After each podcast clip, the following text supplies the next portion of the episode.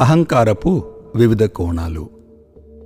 అహంకారం నేను కర్తనే అన్న భావన అర్జునుడిని ఆవహించిందని అదే అతని విషాదానికి కారణమని శ్రీకృష్ణుడు గమనించారు. శ్రీకృష్ణుడు అర్జునుడికి అహంకారాన్ని విచ్ఛిన్నం చేయడానికి అంతరాత్మ దాకా చేరుకోవడానికి సమగ్ర బుద్ధిని ఉపయోగించమని సలహా ఇస్తారు. అహంకారానికి అనేక రూపాలున్నాయి. గర్వం అహంకారంలో ఒక చిన్న భాగం.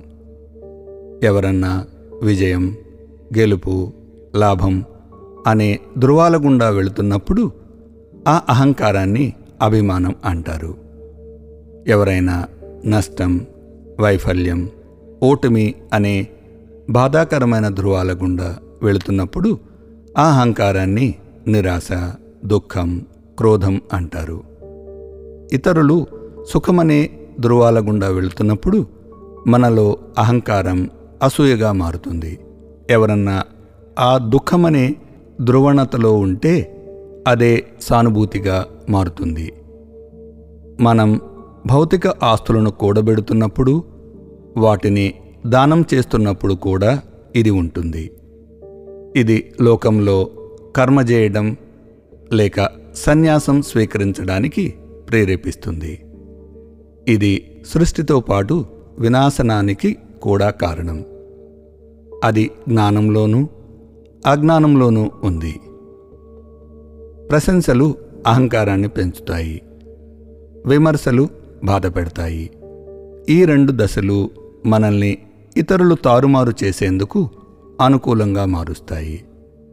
సంక్షిప్తంగా ప్రతి భావోద్వేగం వెనుక ఏదో ఒక రూపంలో అహంకారం ఉంటుంది.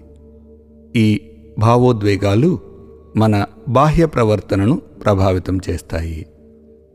అహంకారం మనల్ని విజయం శ్రేయస్సు వైపు నడిపించేలా కనిపించవచ్చు. కానీ ఇది తాత్కాలిక తృప్తి కోసం మాదక ద్రవ్యాలను తీసుకోవటం లాంటిది. నేను నాది నన్ను నాకు అనేవి అహంకారానికి కాళ్ళ వంటివి రోజువారీ సంభాషణలు ఆలోచనలలో ఈ పదాలను ఉపయోగించకుండా ఉండడం ద్వారా అహంకారాన్ని చాలా వరకు బలహీనపరచవచ్చు. మనల్ని మనం ఒక ధ్రువ లక్షణంతో లేదా మరో దానితో గుర్తించాలని కోరుకున్నప్పుడు అహంకారం పుడుతుంది. అందుకే శ్రీకృష్ణుడు టూ పాయింట్ ఫోర్ ఎయిట్ శ్లోకంలో అర్జునుడిని అహంకారానికి చోటివ్వని నిర్వికల్ప స్థితిలో సమత్వ భావాన్ని కలిగి ఉండమని సలహా ఇచ్చారు. స్థూలంగా బాల్యంలో వ్యవహరించినట్లు ఆకలితో ఉన్నప్పుడు ఆహారం తీసుకోవాలి చలిగా ఉన్నప్పుడు వెచ్చని బట్టలు ధరించాలి అవసరమైనప్పుడు భావాలను అరువు తెచ్చుకోవాలి కానీ అవే మన అసలైన గుర్తింపుగా భావించరాదు.